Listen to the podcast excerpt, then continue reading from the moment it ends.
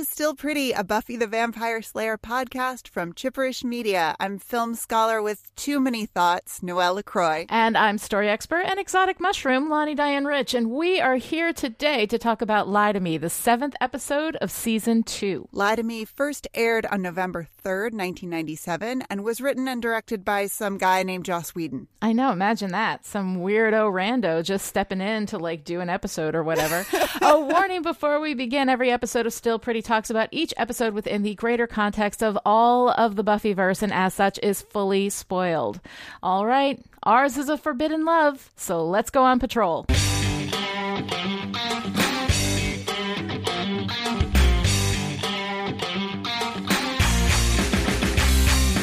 In Lie to Me, Buffy sees Angel talking to Drusilla, and they're looking pretty chummy. Instead of talking to him about it, she runs off. The next day, her friend Ford from her old school shows up in town. Sans floppy hair, but chock full of douchebag. So you two were sweeties in fifth grade?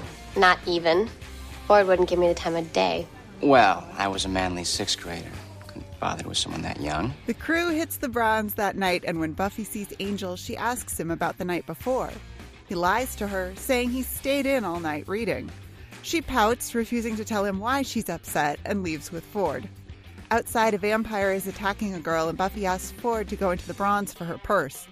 He doesn't, and sees her slaying a vampire, and Buffy has a perfectly reasonable explanation. Um, uh, there was a, a cat. A cat here. And, um, then there was a, another cat. And they fought. The cats. And then they left. Oh. I thought you were just slaying a vampire. While Buffy's relieved that she doesn't have to worry about Ford discovering her dark secret, it turns out that Ford has a secret of his own. He's part of an underground vampire cult with a plan. A couple more days and we'll get to do the two things every American teen should have the chance to do die young and stay pretty. It turns out Ford pinged Angel's spidey sense, so he goes to Willow's house at night, despite the fact that we've established that he has a phone, and asks her to invite him in and spy on Ford and lie to Buffy about it. She agrees, but not before telling Angel that jealousy doesn't look good on him. Yeah. I get jealous. But I know people. And my gut tells me this is a wrong guy. Okay. But if there isn't anything weird, hey, that's weird. What? I just checked the school records and he's not in them. The next night, Angel, Willow, and Xander go to check out Ford's sketchy vampire cult club and discover that it is, indeed, hella sketchy. Meanwhile, Buffy and Ford come across vampires on campus, and Buffy calls Giles in from his monster truck date with Jenny to figure out what's going on. Giles gratefully goes to his books, and Buffy sees an old picture that catches her attention. Who's this? Um, she's called Drusilla, a sometime paramour of Spike's. She was killed by an angry mob in Prague. Well, they don't make angry mobs like they used to, because this girl's alive. At school, the vampire that Ford said he killed steals one of Giles's books, and Buffy's spidey sense goes off. At the warehouse, Spike is interrogating Drusilla about her visit with Angel when Ford shows up with the book the vampire stole and tells Spike he wants to become a vampire. I've known you for two minutes and I can't stand you. I don't really feature you living forever. Can I eat him now, love? Ford offers Spike a trade, the Slayer for eternal life as a vampire. At Buffy's house, Angel stops by, tells her the story of how he tormented and eventually turned Drusilla, and then tells her that he and Xander and Willow have been looking into Ford. I don't know what he wants from you. But you can't trust him. Buffy goes to the club and confronts Ford. The door to the club closes with everyone inside, and they all think the vampires are going to turn them. Buffy tries to get them out, and Ford tells her he's dying, and becoming a vampire is the only way to cheat death. Spike and his gang of merry vamps come in, and Buffy puts a stake to Drusilla's heart. Spike! Everybody stop! Good idea. Now you let everybody out, or your girlfriend fits in an ashtray. Spike tells the vampires to let the idiots go. Buffy throws Drusilla at Spike and escapes, locking Ford in with the vamps. Later, Buffy returns and collects Ford's body. At night, she waits by his grave in case he rises, and Giles waits with her. Nothing's ever simple anymore. I'm constantly trying to work it out. Who to love or hate, who to trust. It's just like the more I know, the more confused I get. I believe that's called growing up. I'd like to stop then, okay? Ford rises and Buffy slays him. She turns to Giles and asks him if it ever gets easy. What do you want me to say? Lie to me. Yes, it's terribly simple. The good guys are always stalwart and true.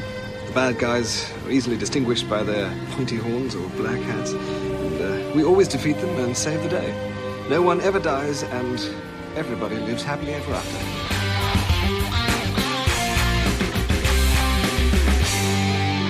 God, that is like my favorite part ever. It's so good. Giles' whole speech at the end. I love it so much. He's so great. He we is get some so really good Giles.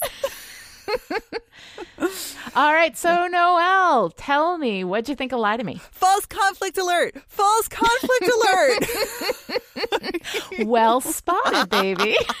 I- just come on, you guys. Come on. I mean, All right, now you know how I feel about false conflict. And for those of you out there who haven't heard me rant about this before, false conflict is when you have two people who are in conflict, and if they had just had a conversation, they would realize it was all a misunderstanding and everything would be fine. If conflict can be resolved by a conversation, it is false conflict. However, that said, as much as I usually am the one to rant and rail about false conflict, I think we're okay here. Yeah. I think it's okay. I think that because, okay, very specific circumstances here. we have an entire episode that is all about lies and secrets and trust. Yes. So thematically, it blends, you know, and Sure. it works in there. Um, on top of that, she sees him, you know, with Drusilla. It looks really super chummy. Um, you know, she runs off, of course, and like, as a teenage girl, like I can see why she would do that. But the next night, she talks to him and gives him a chance to tell her honestly what was happening you know so it's it's less and he lies to her you know but it's Yeah. less about false conflict and more about her just kind of putting him to the test um and making sure that he's being straight with her Yeah. so I feel like this one, I mean, it, it is, it is definitely, you know, it is definitely a false conflict, but I feel like this one kind of gets a pass. It gets a pass from me anyway. Okay, fair enough. I think what I don't like is when she asks him about the night before and he says he, he says nothing and she Yeah. says nothing at all, you cease to exist. That feels like a jerk line to me. Like that's Yeah. using your powers of smartassery for evil instead of good and I just I, I don't prefer it. I don't like it. But well, but in that moment, she knows that he's lying to her. I mean, granted, she's also lying to him by pretending that she doesn't know where he was and what he was doing the night before because she does, right?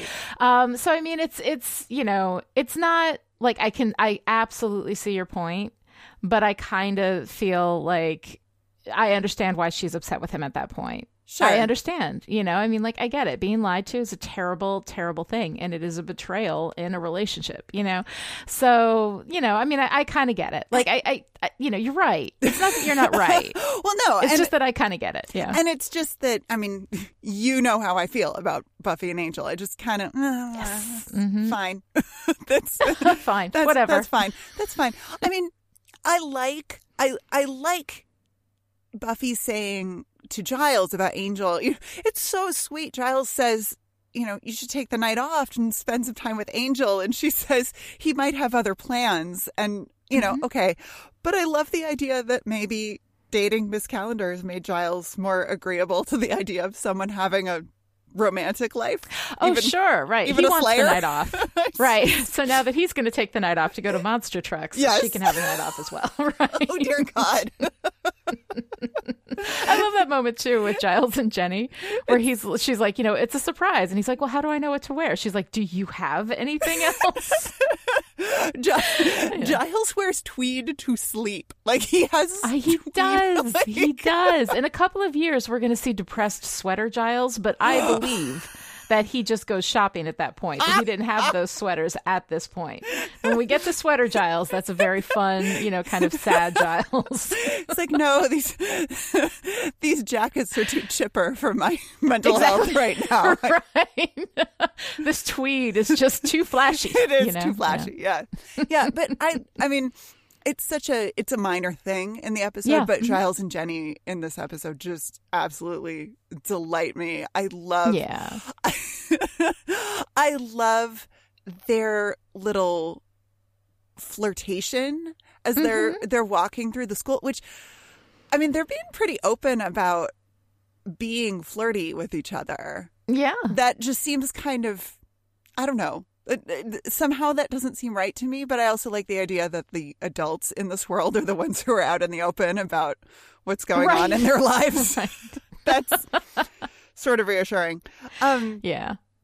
yeah, but I mean, but Buffy and Angel, Buffy and Angel. I don't know. I mean, it's not. It's not the healthiest relationship, you guys. Like jealousy. Uh uh-uh. Uh. Yeah. And the way, Yeah. oh God, the way Angel explains his feelings about Buffy to Willow, just, I, Yeah. I, no, his whole like, oh, it never, it never used to be that way. Like I never used to. And what I thought he was saying at first was that he never had trouble with jealousy before. But what he's actually saying is that he never had to he never had trouble with jealousy because he didn't have anybody in his life. He was honing his he brooding skills. He was withdrawn from the world, Yeah. you know, living in alleys, eating rats, right. you know. And I guess at that point, it's hard to have the emotional wherewithal to get jealous of anything. But yeah, it was the it was that for, and he says for a hundred years. So he's talking about just since the time he got a soul. Yeah. And before that, I don't think he was ever jealous because he didn't care. Right. Like he didn't care about Darla. He didn't care, you know. Like so. Um. So I mean, I think he did care about Darla, but like not in that way, Right. You know. Um. And not in a way that would make him jealous. And so he's like, you know, I was I was by myself. I didn't have to think. And then you know, yeah, I get jealous. And so, you know, I didn't mind that because he was being honest about it. But he was also saying, yeah, I'm jealous, but that's not why you know I'm looking into this guy. But let's talk a little bit about Angel because this is Yeah. not peak Angel in this episode. Um, you know, we have him in the opening with Drusilla, which is amazing. Oh, right? God, yeah. Um, and he can't hurt her. She says something to him like, you know, I know you can't hurt me. Yeah. Right. But it's not What that he can't do? because she's a Yeah. vampire. He kills vampires no problem, but he can't hurt her. He's done so much to her that Yes. he can't hurt her anymore. You know, and so I kind of like that with with uh, him and her what I really dislike is when he goes to Willow's, right? Um, he goes to Willow's. It's nighttime. Yeah. Um, she has parents. She's a teenage girl. Now the thing is, we have given kind of a pass. Well, at least I have um, to to Angel being two hundred and you know twenty four years older than Buffy. Yeah. Right. You know, she's sixteen. He's two hundred and forty. Uh, it's a bit of an age jump, right? Yeah. And but we've talked about that in terms of the power differential and the things that make her special as a slayer and that she is an adult like living in an adult world even though she's still kind of a kid. So we sort of give that a pass. Um, him going to willow's house to the house of a 16 year old girl at night um, and then asking her to, um, you know, to look into Buffy's friend, right, Uh-huh. to betray Buffy, and then asking her to lie about it. Um, all of that stuff not okay. Like, and also like we have established, dude has a phone. Giles has called him on the phone before. He's got a landline. He can't call her. And I, I know phones are terrible. Phones are terrible on screen. You never want people in phones. That's why everybody's always going to each other's house in TV and movies, even though, you know, in reality, we text each other because texting and phone calls are death on film. Absolutely, I get it. But all of this I find completely inappropriate, you know, for him to um to put her in that position, you know, to make Yeah. her invite him into her house. You know, if you're the kind of person that a, you know, like a mystical barrier exists to keep you from going into people's houses, like getting an invitation is a big deal. Yeah. Asking for an invitation is a big deal. And I know he's got a soul, you know, and he knows he's not going to hurt her, right? Yeah. but still like I, it feels wrong to me and this this moment has always you know kind of struck me the wrong way did did you pick up on that did that bother I you no, I didn't pick up on any Oh. of that. I absolutely love this scene. I feel Yeah. like this is such great Angel and such great Willow, and I Mm-hmm. completely see your point. And but something about the way it's played, something Yeah. about the performance, both of their performances. And because we've we've established earlier in the episode at the bronze, Willow is Mm-hmm. offering to play pool with Angel, which I just think is I so know. sweet. Like she's trying to mm-hmm. include him in the group because she knows how everybody feels about everybody. Mm-hmm. And you know, she says, "Well, we could still play." And it's just really it's like so sweet. Like she's she is Yeah. trying to be on board with this mm-hmm. guy that her friend cares about. Yeah. So she doesn't I mean, it is weird that he shows up at her house and I also just love the way he does it. He like he seems so sorry that he's there. Yeah. like I kind of Mhm. he's got this kind of hangdog look like, "Oh, I hate to ask you, but uh and she's like, "Oh yeah, come on in." Or or oh yeah, and then, you know, doesn't say anything and he says I can't. And then she says, Come in. but then she has to say to him, um, "Hey, if I tell you something you don't want to hear, do you promise not, to bite, me? And it's cute, Yeah. You know, but like at the same time, like she is very aware that he is a vampire, and the trust that she's putting in him by inviting him Yes. into her house, like, Yeah. is huge. And so, like, I, I honestly, like, I do, I love Willow in the scene, and I and I like Angel in this scene too. Yeah. But that feels really inappropriate to me. Yeah, it feels and- like like boundaries are just being pushed, and uh, you know, and like, and it doesn't feel like an angel thing to put her in that position. Yeah, you know? it doesn't it doesn't align very well with the other angel that we've seen Yeah, um up to this point, but I just I don't know. There's something about it that I really really like. I think there's something very sweet about Mm-hmm. the way he says, you know, she says kind of annoyed, I'm not supposed to have boys in my room. I like know. like and the way she says it to him like i know this is a i know this is a silly rule you know this is a silly rule we both know there's nothing between us and Right. I'm still going to get in trouble if someone finds out you're here. And the way he says he says something like i promise to behave myself.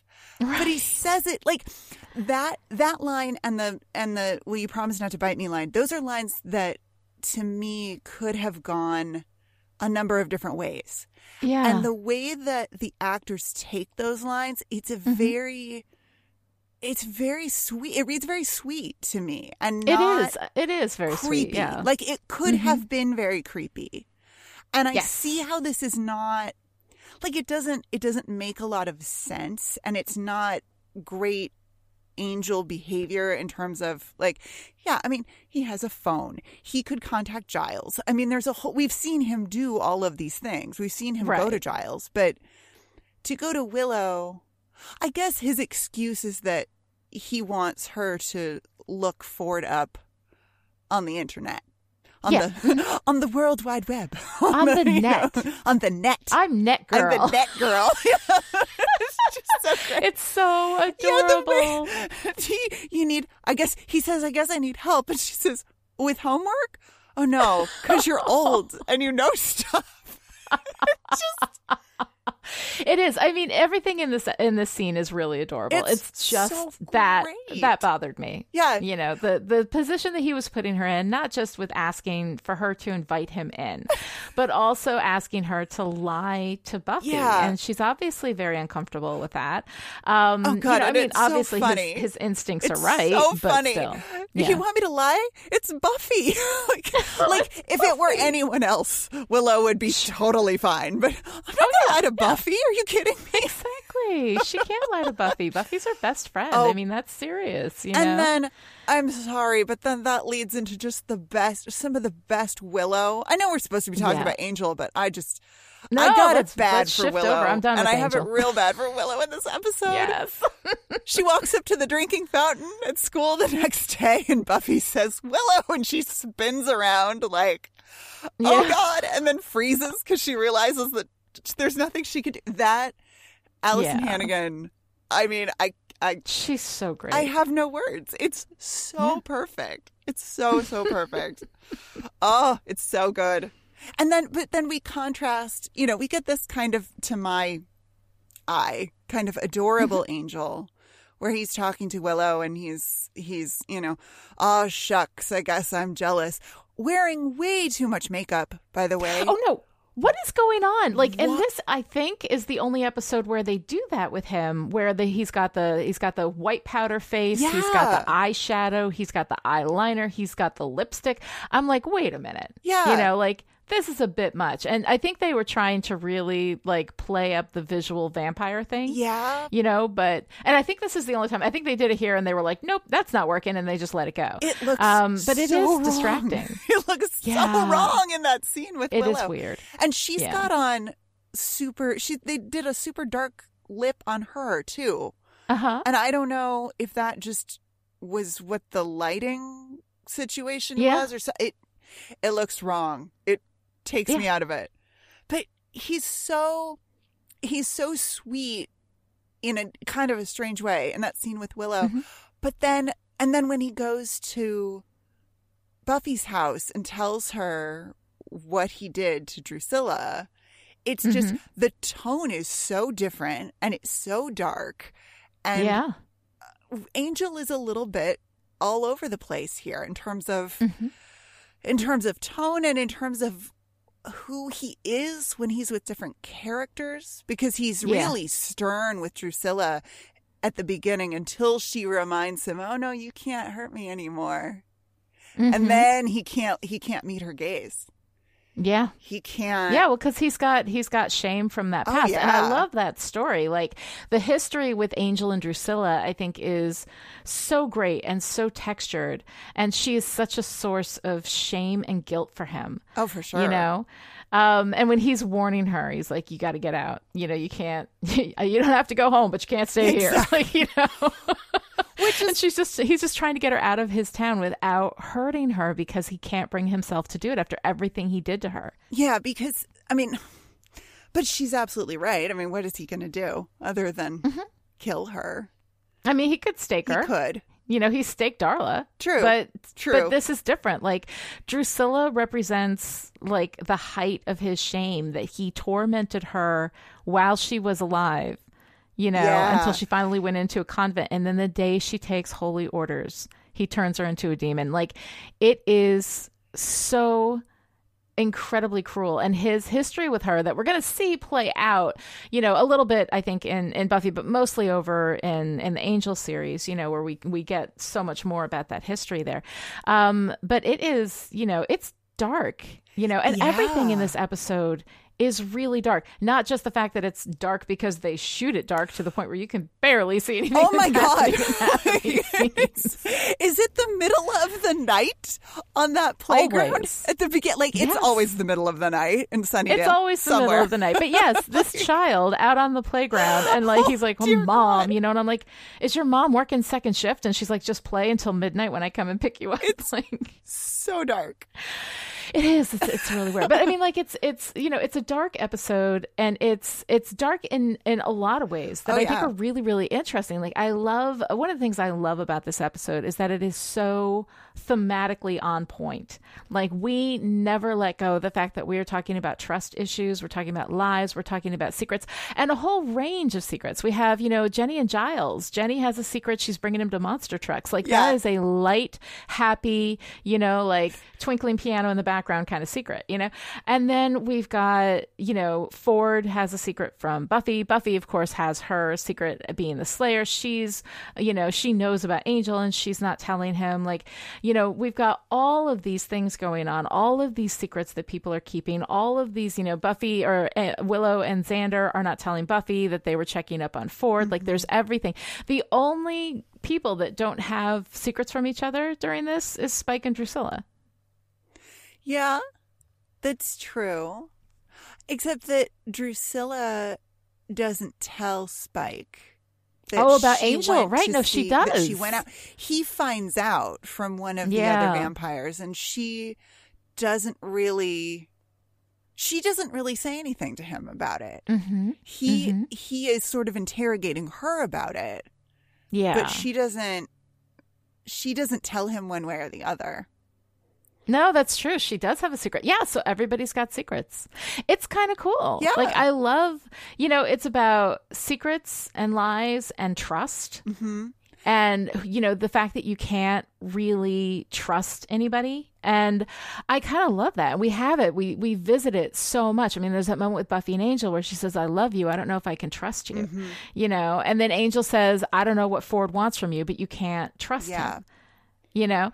Um it's just it's it's so it's so fun and it's so like i mean i guess not fun but like it's so deep and it's woven through every scene. Everything in this entire episode is about that who do you trust? Yeah. you know can you trust the people that you love? Yeah. um yeah it's it's you know uh, buffy you know loves ford. She's you know grown up with him. Like she has that affection for him. She loves willow. She loves xander. Everybody lies to her in this episode. Yeah. except giles. I don't think giles lies to her I don't think he does. No. yeah Well, Um, he does but- at the yeah. he does at the end, but she asks him to. right oh my god i love that we're gonna talk about that in a minute Yeah, even down to our super super minor characters, um, Diego and Chanterelle at the the Sunset Club. I love Chanterelle so much. I was Oh my god so excited to see her. It is so fun to see Julia Lee over in Still Dead. We just recently did another episode with her when she has, you know, progressed through her her identities, her three beat of identities. Right, Yes. first she's Chanterelle, then she's Lily, and then she takes over Buffy's identity from the beginning of Buffy season three, um, and becomes Anne. And so uh, over in Angel, she is simply Anne, you know, who runs a local teen shelter. You know but it is so fun seeing her move you know through all of these identities and yet at the heart it's the same character Yeah, and she you know so seeing her in her first space yeah chanterelle is really fun and she is just trust, like embodied. In yeah this episode. innocence wide-eyed stupid innocence Well, right Yeah, I mean, it's it's. I'm not sure it's stupid. I think it's hopeful. I Yeah. again, this is another one of those those things that on the page I'm not sure looked like much, but what Yeah. she does with it is just incredible. I mean, Yeah. she's the one. She admits to being nervous about what's going to Mm-hmm. happen, but then kind of I mean maybe that's the lie. Maybe she's lying to herself about being ready for this, you know, what she believes is going to be a transformation. She's the one who is tr- who trusts Xander and Willow when they come looking Mhm. around. She walks up to them and welcomes them and it's very sweet and sincere. I Mhm. love I love her sincerity and then she's the one who goes up the stairs to meet the vampires as they're coming in and of course as you know Yes. Spike bites her. But Mhm. her trust in this cult essentially Mhm. is what is you know this is this is what's moving her forward she's able to stand there and face spike in his vamp face which is uncharacteristically horrifying like they really Yeah. scaried him up for this Yeah. episode Mhm. um but sh- but chanterelle is is able to stand there and she's afraid we can Mhm. see it on her face but she's trusting that this is going to work out for her. And I think Yeah. that is fascinating. And then, of course, we have Diego. That's his chosen name. I forget what his his Marvin. Marvin. Poor Marvin. um, but he's, you know, he says to Ford over and over, you know, I'm trusting you here. I'm really, you know, I'm really going out on a limb. I'm, you know, you're asking me to to you know, put a lot of faith in you and that sort of thing. So Mm-hmm. we've got the trust theme all the way down, yeah all the way down. And it's just, it's so good. And some of that trust is earned and some of it is not. Some, Yeah. some of those characters, you know, like, I mean, Ford, Ford kind of gives us our, our, um, I don't know, our thesis for the episode when he says everybody lies and that's his excuse. And I just ugh, I just hate him in that moment so much. But he's also he's a great villain because he's right in that way. He's right Yeah. that, you know, Buffy calls him on his lies and he says everybody lies. And Yeah. it's true and it's certainly true in this episode. Yeah. No, absolutely. And uh, it's interesting though because we have this movement with Buffy And I kind of love this because we have like a true loss of innocence. We always talk about innocence, especially with girls in terms of, you know, virginity, which of course is a construct and whatever, you know. when we talk about innocence, we're always talking about sex, you Mhm. know. Um, but a loss of innocence is really like this. It is this understanding that, you know, that things don't always work out the way that they should that being right and good doesn't mean that good things are going to happen to Mhm. you that you know um that you can't trust people that everybody lies right Yeah.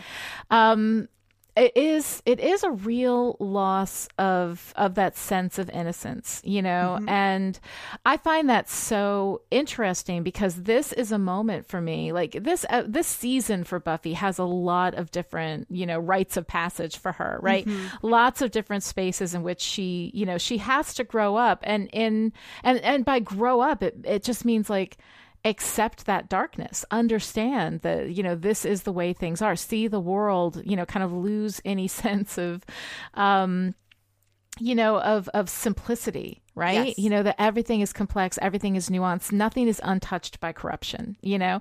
Um and that that it's that loss of innocence that begins in this episode like this is really where she starts to have that. Yep. and i love seeing her kind of work through that you know all the way from the beginning to the end where she's standing with giles you know at the grave and asks him to lie to her. And it is so beautiful. I love i love that moment. I love giles all the way through this thing. Giles- he is peak giles. This is some really, really good Giles. Yeah. Yeah. We have really good He's Giles. just fantastic. But before before we dive into our excellent Giles, um, what you said about loss of innocence Yeah. really, really resonated with me because there's a beautiful visual depiction of that in this episode. hmm Um, Angel goes to Buffy's house, tells her about what he did to Drusilla, and we get this fascinating shot. He's told her, and we end the scene by cutting to a long shot of them through the window from the outside of the house. Yeah. So she's Yeah. sitting she's sitting at the dining table, Angel's standing, and we get this fascinating shot of them through the window. It's like just domestic sorrow. She's kind of hunched over, he's sort of leaning forward. There's this visual divide between them of the Mhm. the line um of the window frame. And from there, from from that moment, we cut to Buffy in sunlight at school, presumably the next day. And we go from so we go from night to day, and her costume change from white in her house to black at school, and it's a lovely um, visual echo. It's not the same Right. shirt or same sweater in black, but it's very similar.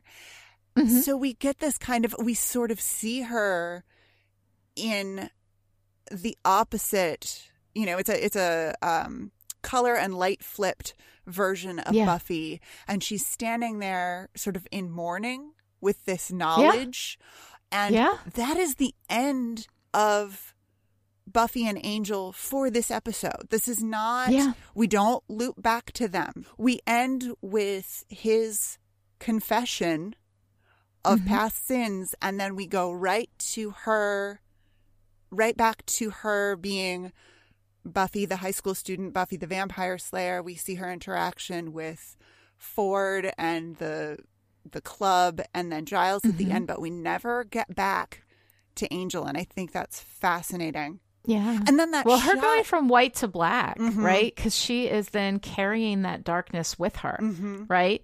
She is. He has in that in that moment, like there is an innocence lost for her. Oh yeah. you know, and is she going to choose to still love this man, you know, and trust this man after knowing what he's done, you Yeah. know? Um, and so it is really interesting. I love that you called that out because she is then wearing that darkness Yeah. and carrying it with her, you know, through into the sunlight so that even in the sunlight, she still has that darkness with her. And then we get a beautiful tonal, like a visual tonal shift when Ford walks up to her at Mm-hmm. Yeah. school and the camera sort of circles around them at a couple of different angles and there's this foreboding, predatory kind of music playing under and it's almost played like she seems very detached in that moment. The camera is moving, he's moving, but she's very still. And Yeah. she's sort of um going through the motions of having this conversation with him. But it's kind of mm-hmm. like now that she has this knowledge about Angel and what he has done, you know, who Drusilla is, what he did to her, and what he did deliberately.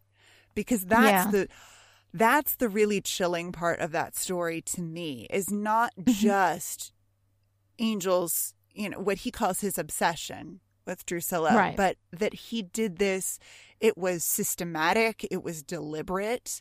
She is the way she is because of what he did to her mind. That is some Mm-hmm. fucked up shit right there.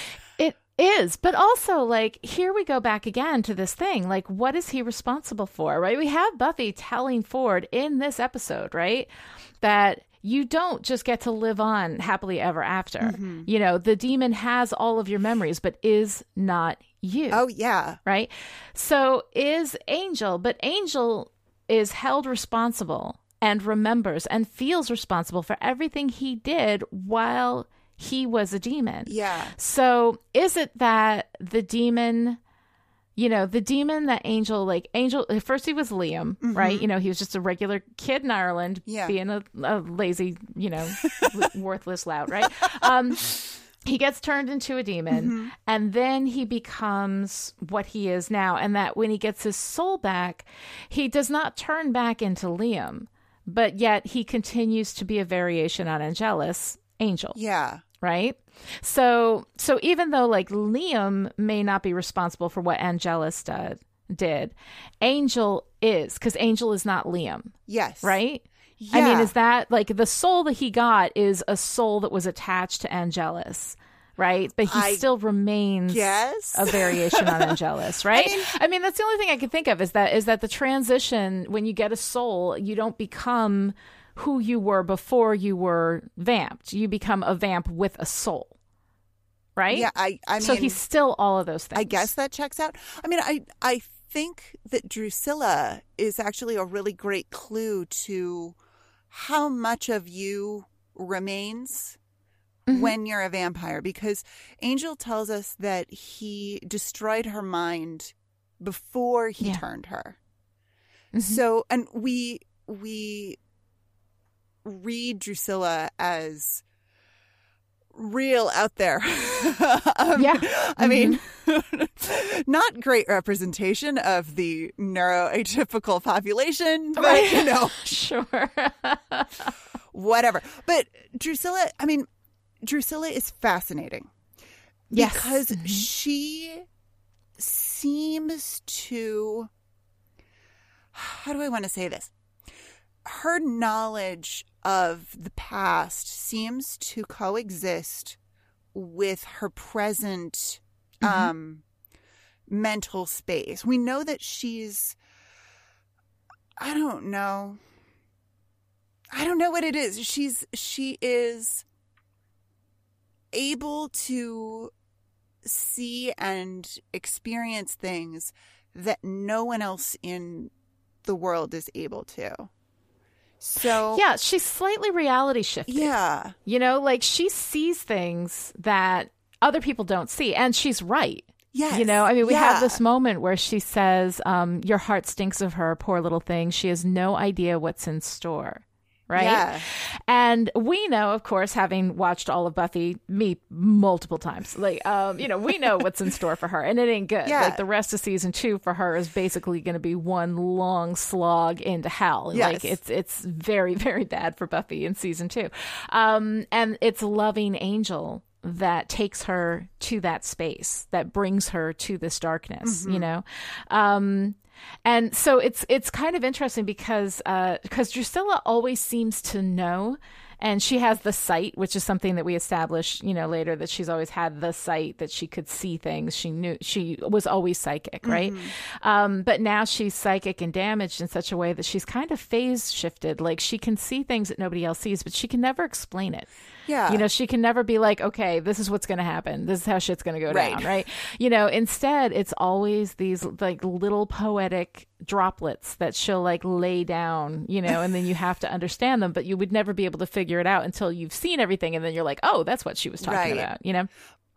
So uh, Drusilla is kind of fascinating in that way, and so um, so beautiful and interesting. She wears these Edwardian dresses. Mm-hmm. You know, she is very much a product of her time, um, which is really interesting because Spike we see moves in the now. Oh, yeah. Spike lives in the moment. Spike's leather. He's wearing jeans. He's wearing you know Yeah. button down shirt. Like he is not living in you know the I guess the 19th century is when he was turned.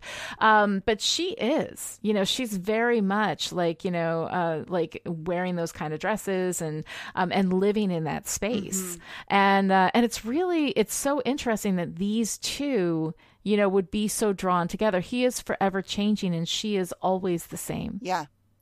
Yeah.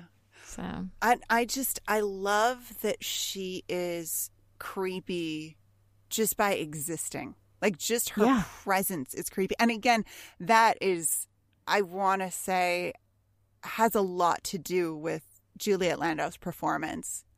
It's Oh, yes, she's a so so good. I mean, Mhm. hair and makeup is part of it too. Um, Yeah. When we see the photograph of her in Giles's reference material, she doesn't look quite so otherworldly. I mean, you can see that like Right. fantastic bone structure, but she doesn't Yeah. look quite so out there. But she's, I mean, damn. I mean, like Yeah. when she says, she says, well, I'm not a person, see? She's almost offended. There's a little Mm-hmm. bit, and I, I don't, again, I don't know that that was necessarily on the page. I don't know that that was in the script. It's, there are so many little moments with Drusilla, um, especially in that opener, that Mm-hmm.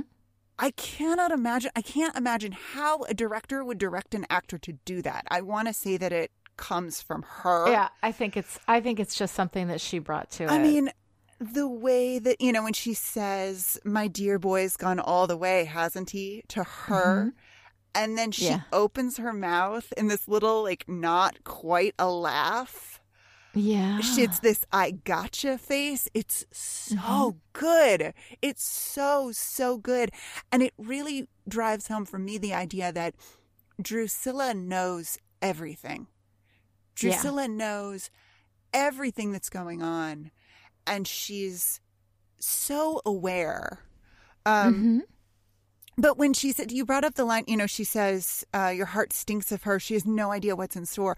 What is she talking Yeah. about? Is she talking about the, Yeah. the curse of the constantly misunderstood sex shaming plot device? right, Or exactly. is she talking about herself and the way that Angel, because he was obsessed with her, destroyed her? Now, I'm not arguing Yeah. that Angel is obsessed with Buffy in the way that he was obsessed with Drusilla, but I j- Well, but that loving angel is usually not something that ends well not so good for women. Yeah, it's like it doesn't it doesn't typically end well you know um and i think that that that's a real you know it's something i think that he is aware of right because when he comes to buffy's house and he tells her who he is he is trying to tell her this is this is what i am Yeah. like if you make this choice and she says you know don't i get to choose don't i get to make that Yeah. decision and he's like fine you make that decision but let me just give you a little glimpse into who i am and what i've done Mm-hmm.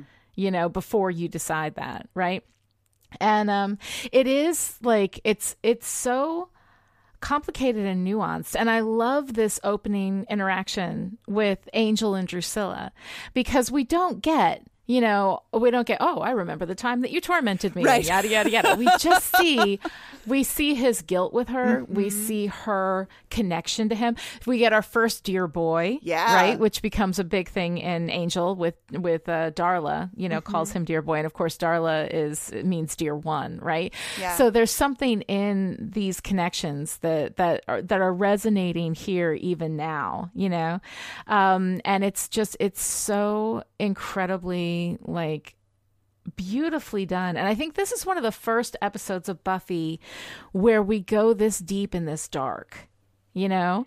Um, and we don't with Buffy, we we maintain kind of a lightness even even with, you know, all the stuff that happens in Buffy. There's always a certain level of lightness that's that's maintained except for in certain deep dips, Mm-hmm. you know. And this is like one of the first times that we go dark in Buffy.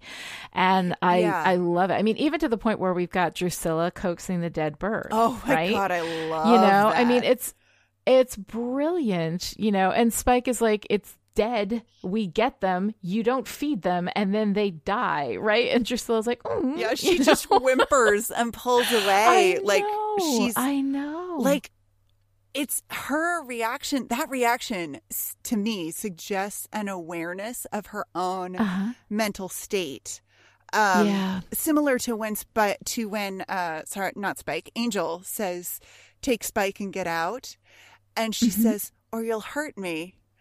No, no, you can't. Not anymore. She it's it is almost like demon Drusilla, and here we go again with like what part of the vampire is the person that it was before. Right. But it's almost like Mhm. demon Drusilla is remembering human Drusilla's mental torment under Mhm. Angel. I just oh, it's so good. And compared to that like he can't hurt her even if he kills her even if he Yeah. stakes her it's nothing compared to what he's already Yep. done Yeah. you know so yeah i mean that's it's really really interesting yeah. i like that Yeah, but there but sec. there you sorry But there it is again with Drusilla coaxing the dead bird, and she's Mm-hmm. She is very otherworldly in that moment, and Mhm. Spike is in the now. He's trying to Yeah. get her to talk about what's going on now, and finally he loses his patience with her and says. The bird is dead.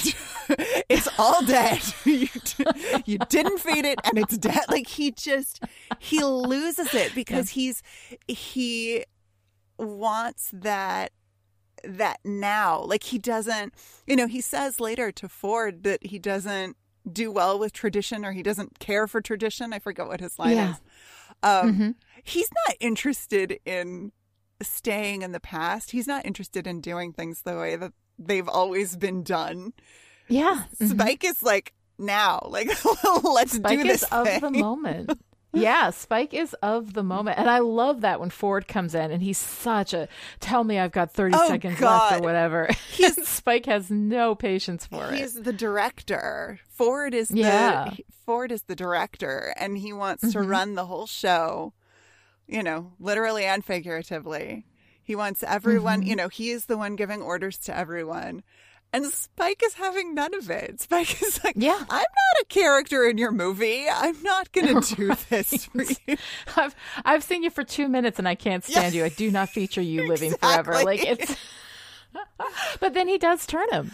Yeah. In the end, he keeps his word. That's interesting. yeah, I, I mean, I know we that. need to have Ford turned so at the end Buffy can stake him. Yeah. Right? Because Buffy has to have that moment where she closes out this loss of innocence. Yeah. You know, completely, right? Um, and, and commits herself to that's where she is. There's no going back. After she's staked Ford, that's it. Yeah. You know, you can't turn around from there, right? Um, so it's really, you know, interesting to me that Spike hates Ford, right? Um, but Ford delivered to Spike, gave Spike the Slayer. It's not Ford's fault that she got away from him, you know. Um, and in the end, he doesn't kill him; he turns him, Yeah, you know, I- or somebody does. I wondered about so that. So he That keeps his seemed- word.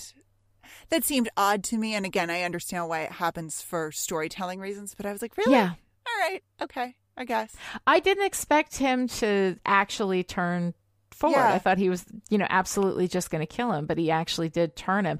And I think that that's interesting. And, you know, I, I, like, why would he make that choice? And I think that if he knew, and I don't know that we get this, but if he knew that Ford meant something to Buffy, you know, Hmm. then that would be a motivation for him to turn him because that would make Buffy chase after her old friend and, you know, leave Spike alone for a day, you know? Yeah. And Spike only ever thinks in terms of what's good for me in the next 15 minutes. Yes. um, but it's really like, it's, oh God, it's just, it's such. It's such a great episode. Yeah. I love this episode. I've always liked this episode. I remember it poorly because it's one of those things when the bad guy, you know, or the monster of the week or whatever isn't great, and Ford is not great. Ford is floppy haired douchebag without the floppy hair. Like he is absolutely just another one in a long string of this guy. Yeah. You know, for for Buffy. Yeah. Um, you know, so Ford is not interesting, and he's he's really not great. But this episode, this episode is so good, and of course, you know, Joss Whedon wrote it, and whatever Joss Whedon's faults, and you know, he has many. Um, man, can he put an episode of television together? Like this is beautiful, and I love everything. And then you know, we get to that end you know, with Giles and Buffy. And Giles, I love this whole thing with Giles and Buffy. I love that he is, you know, go out, have fun, enjoy yourself, take the night off, you know. Um, here's my information. You can, you know, you can beat me. And then she's like, no, Ford knows. And he takes her aside and he's like, okay, are you just telling everybody now? Like, is this a I- thing? You know, are you doing it to impress a cute boy? I loved that so much. I love Giles kind of showing more understanding of Buffy. I did think it was interesting that he didn't say, um, how does he know? like, because Buffy says, I right. didn't tell him he knew. And Giles isn't like, wait right. a minute. how does Right, everybody know? You know, but But I also love too that he was like, you know, are you doing this to impress a cute boy? And instead of being judgmental about it, he's just he's just asking the question. so you know, it's really very Yes. sweet. But God, this whole this whole moment at the end, and this is Giles. Like this is this is who Giles is. This is who he becomes. This is who he will be for the rest of the time. Like he's he deals with her as he's walking her through this process of losing her innocence. You know. Um, which is something that adults do with kids all the time, right? Because innocence is lost in a number of different ways. It is not just sexual. You know, there are Oh, a number God, of ways no. in which you It's lose your innocence as you go through the world. It's exactly, you know. And he's walking her through this in such a kind and loving and yet respectful way. He he doesn't treat her like she's a kid. You know, he just treats her like she's someone who has experiences or he has experiences that she hasn't had and he can kind of help walk her through it. So he is really like working with her as a true mentor, but he doesn't treat her like a child. You know, he doesn't ever try to he only lies to her when she asks him to. Mm-hmm. You know? Um And and, I I love that It's the sweetest of lies, It too. It's so so, dear. It is so dear. I love that. I mean, that is some fantastic writing right there. Yes. Giles is absolutely the best. Unlike Xander. Um Shadow Xander's back. Oh, yeah. Y'all. So Do we have to be so hard on Xander? Yes, yes, we really do. Because he's Um, Yes, really, we do. Uh, Xander does not have much in this episode, but what he has is complete Shadow Xander. First of all, uh, Buffy's upset because of what happened with Angel, and she's worried about this stuff. And instead of being like, "Oh, I'm sorry, you're my friend. I don't want you to hurt," you know, he's like, "Hey, it's me. If Angel's doing something wrong, I want to know because it gives me a happy." Yeah. Right? Like he's happy that Buffy's unhappy, and that is not friendship. Yeah. You know, I mean, that is being a jerk. Then Ford shows up and he's all, you know, jealous and possessive of Buffy with Ford. And it's not cute. It's not fun. You know, I don't like it. And he's, it, we get very, very little Xander in this episode. And all of it is, is kind of this just jealous, possessive jerk. Yeah. You made him do that thing where he's gone. he's even like, I know. like Willow, you know, Willow's trying to bring Angel into the friend group and Xander's having none of it. Yeah.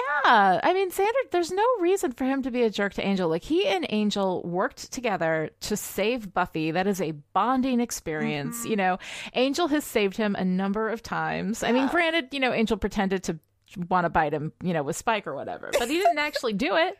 Yeah. You know? Um, so I think that like there's there's no reason for Xander to hold on to this this possessiveness with Buffy, and it is not a good look on Xander. No. It does not work well for him. Um, I understand it's an easy joke for us to go to, and given that this was written by Joss Whedon, and Joss Whedon, of course, sees Xander as a reflection of himself, and so I don't know. I'm gonna track. Do we get our worst Xander when Whedon is writing him? Ooh, that's an interesting question. Because question. I think. I think sometimes we I do. think sometimes I we think do. sometimes we do. Although we get a touch of of light Xander when Mm-hmm. Buffy is sad and he said he he offers to cheer her up with a wild dance party at the Bronze, and he actually does a little wild dance. And then he Yeah. says, and then he dials it back. You know, he dials it way back. Very calm dance party at the Bronze. like that. That felt like true friendship. That that moment, and then but then Yeah. of course, you know, we've got to we have to undo it because then Ford shows up and Xander becomes awful. Yeah.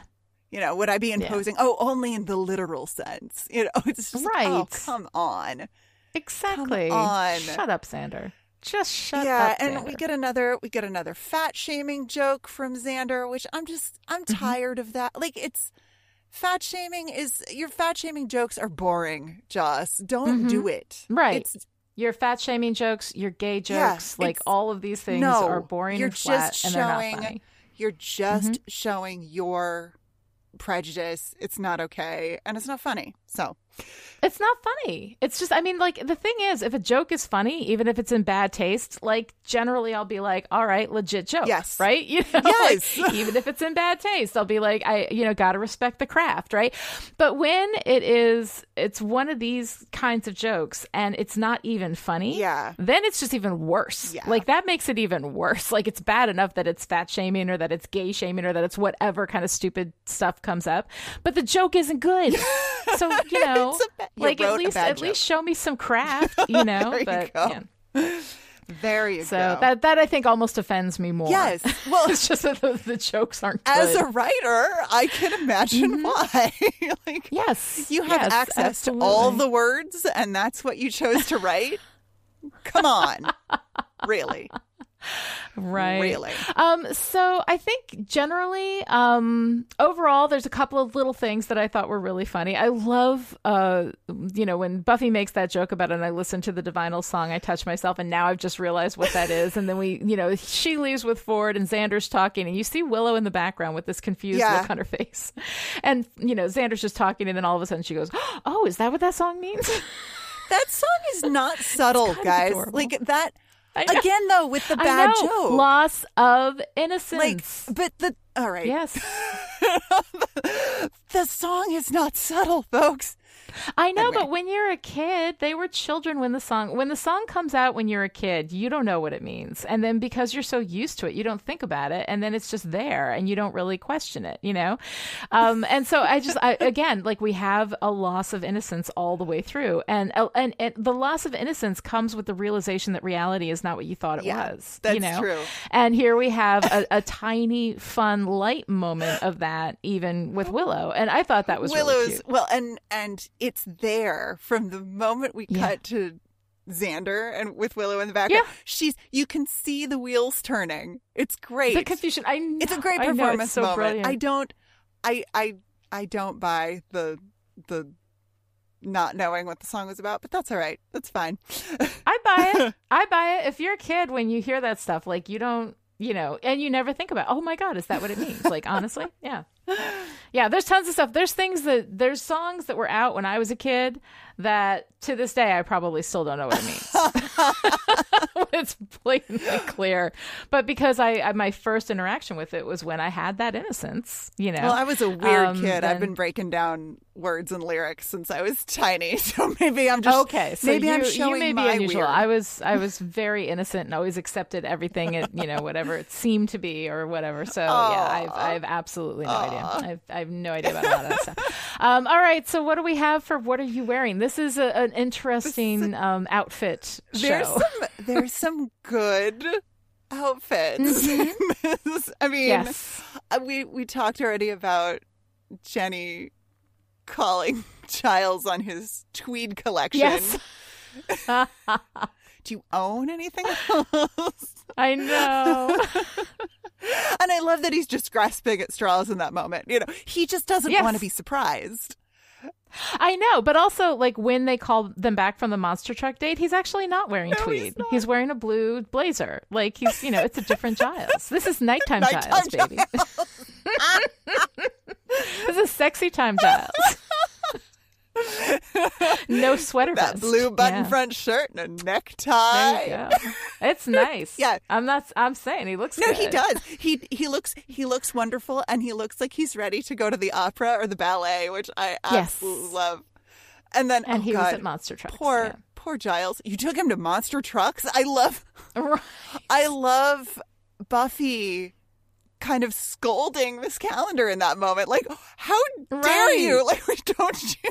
Like, don't you care? Like, have you have you met yeah, Giles? exactly. Like, Like, that, that was that's actually what it says in my notes. It says, "Have you met Giles?" but there's some, it's yeah, so cute. it's it's such a great moment. It's Mm-hmm. so great, and I just I know I've said it before. I really like Giles and Jenny as a couple. I really, I do too. I really, They're kind of I really like them, and I know it goes horribly, and I just I'm choosing not to think about that right now because Right now, you don't do have to. Right now, you can just enjoy them because they're live in the moment. Um, Live in the moment.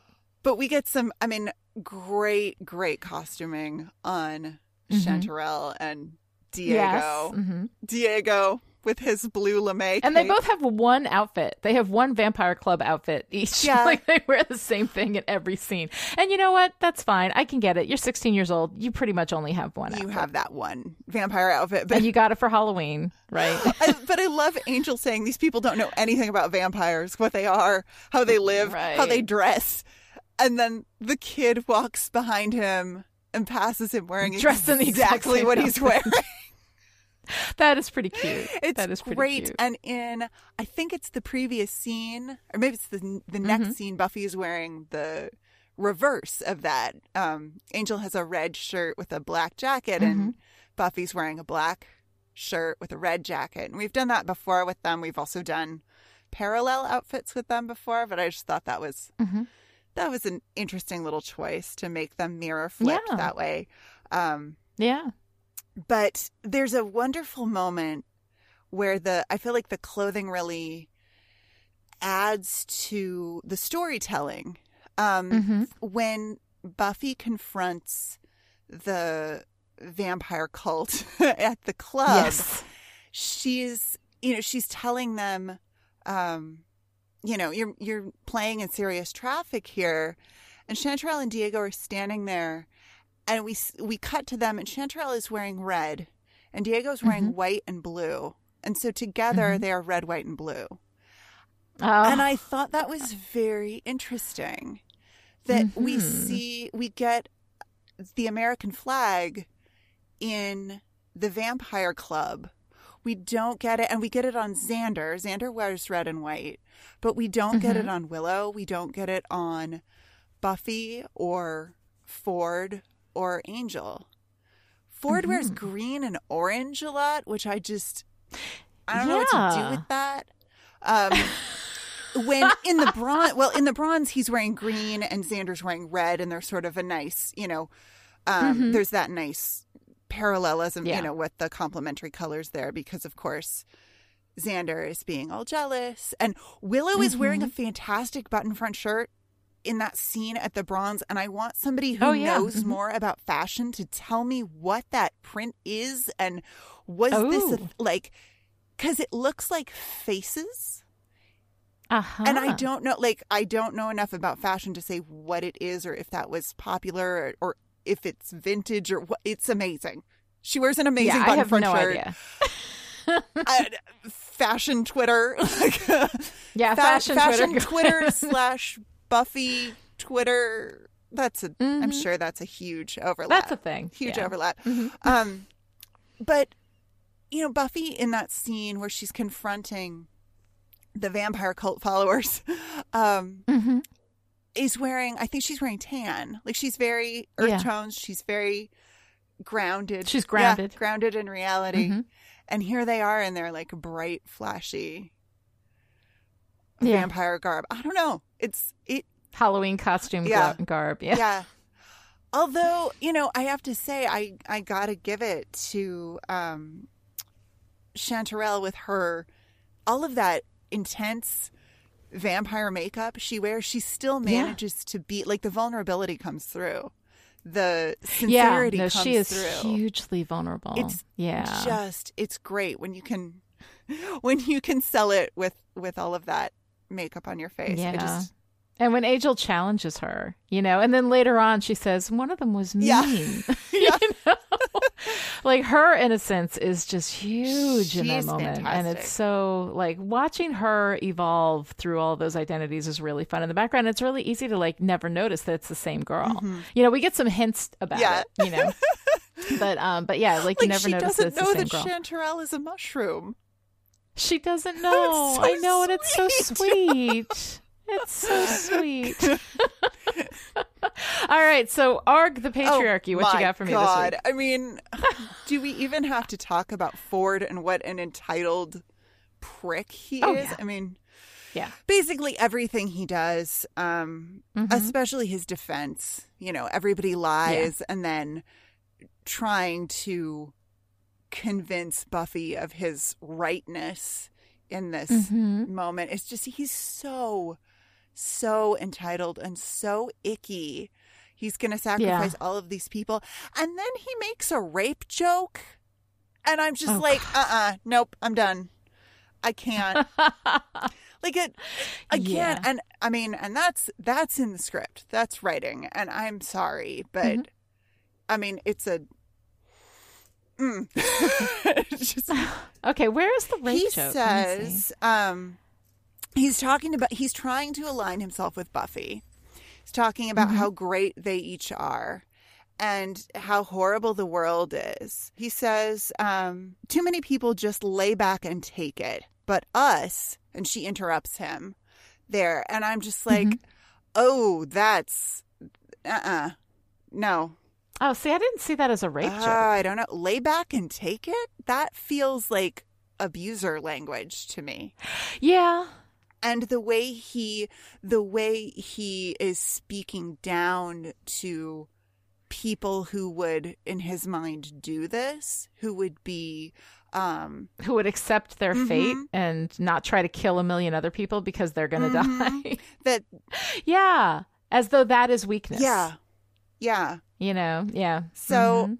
i mean trigger warning it feels like a rape joke i res- no, I, you I know, know, I understand. I didn't, I didn't read it that way, but I can see where you get that. Yeah, that is where that's where i went with it um which yeah. No, I think that that makes sense. I think that makes sense. I mean, I was thinking of it in terms of you know take the beating. yeah Right, like when like when a bully is beating up on you and you just take it, but lie back and take it's it. the yeah, it's the lay I think I think that you it. have yeah I think you have clear textual evidence for it being a rape reference, but I didn't see it that way. But I think you're but right. I think, yeah. but I mean, not to play devil's advocate because the devil needs no advocates. But isn't that rape Yes. culture? Not Yeah. seeing a rape Mhm. joke when yeah, it clearly. I mean, and I don't even want. I hesitate to even call it a joke. It's not a joke. It's a. it's a Yeah. reference. Yeah, Yeah. hmm But it's delivered. I think it's delivered with that kind of.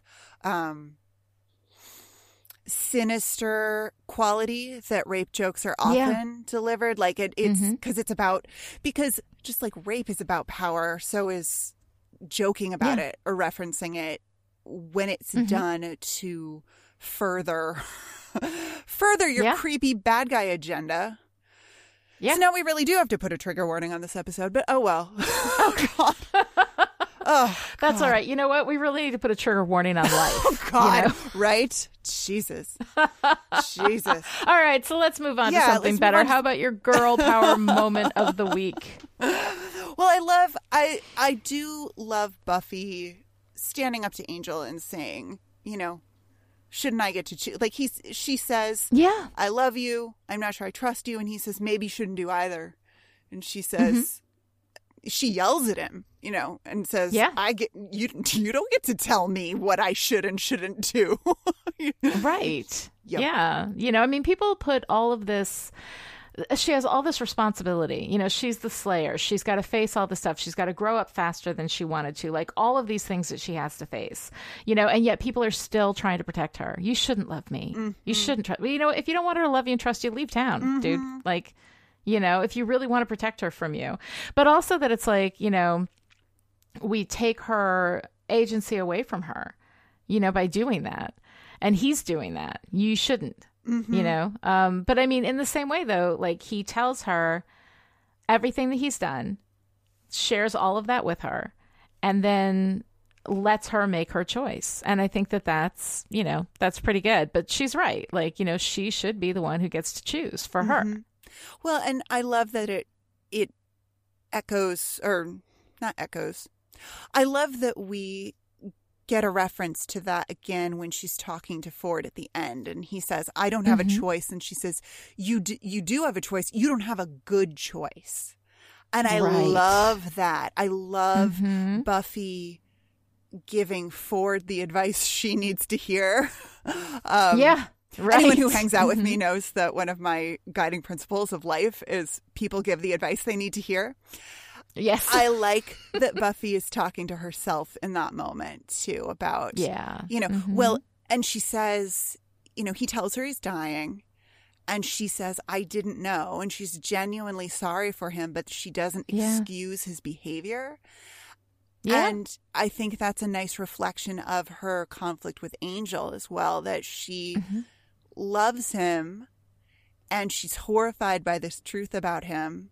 She's not going to excuse it, but she has feelings for him. But like it's it's a wonderfully complicated emotional space to be in.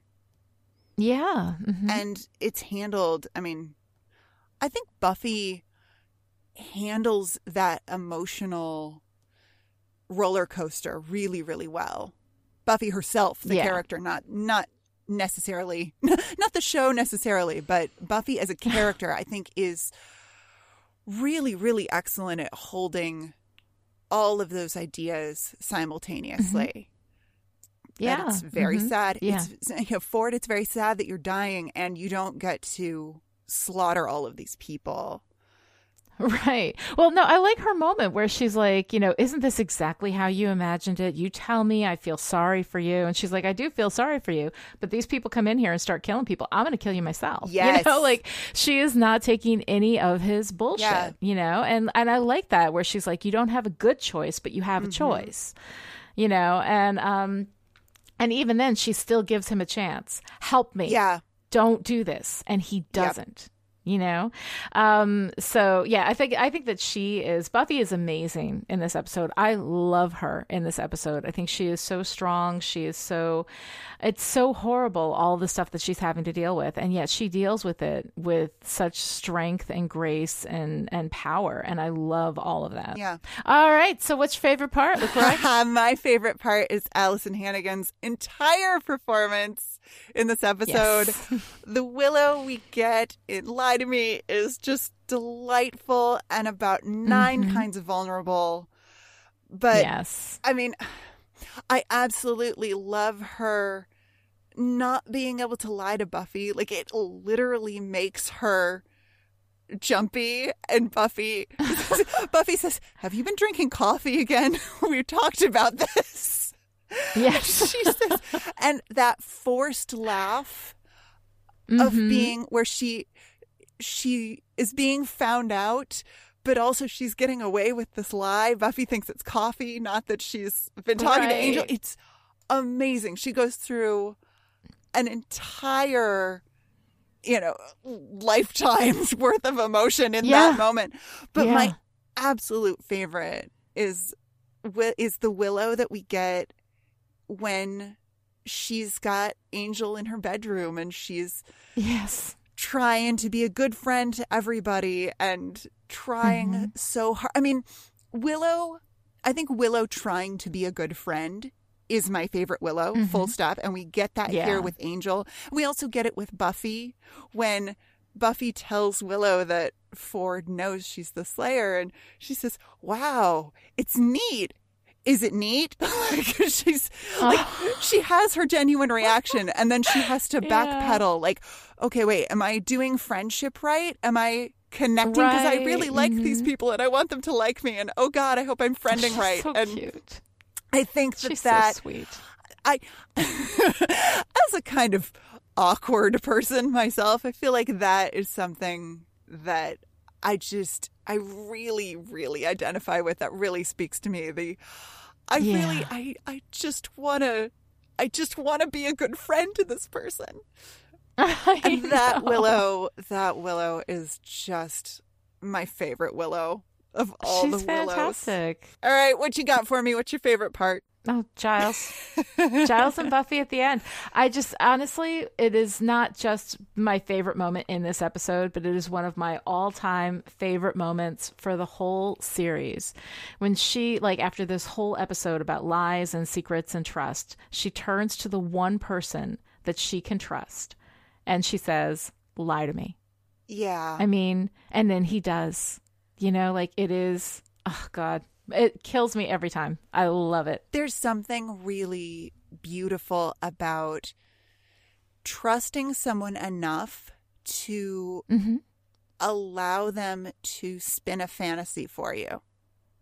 Yeah. That is that is some level of of trust. And then how do you feel about her line though? She gets the last word. She says liar.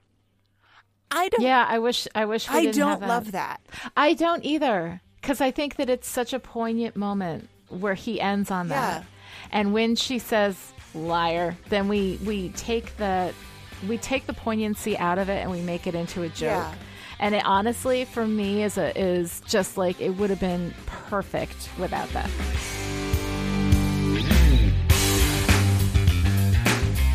All right, that's it for today. To join in the discussion on Twitter, follow me at Lani Diane Rich and Noelle at Noelle Aloud and use the hashtag still pretty. You can also visit the Chipperish forums. Go to chipperish.com, click on forum, and join in the fun. Or you can keep Chipperish Media going to the tune of a dollar a month or five dollars a month or ten dollars a month or a million dollars. No. Um, we will take all of the dollars that you care to throw our way. It really helps us continue to Yes. produce Still Pretty and all Chipperish Media podcasts. Um, and just a dollar gets you access to the live chat in Discord where you can hang out with me and Lani and all the Chipperish patrons who are going to get the chance to do two things every Chipperish patron should get a chance to do die young and stay pretty. Visit patreon.com slash chipperish to find out more. You can also show your support by giving Still Pretty a great review on Apple Podcasts, or by telling your friends about the show, or by promising not to bite us, even if we tell you something you don't want to hear. That might be the, one of the most accurate ones of those that we've ever done. right. We will be back next time with The Dark Age, the eighth episode of season two. Until then, it's terribly simple. The good guys are always stalwart and true. The bad guys are easily distinguished by their pointy horns or black hats. We always defeat them and save the day. No one ever dies, and everybody lives happily ever after.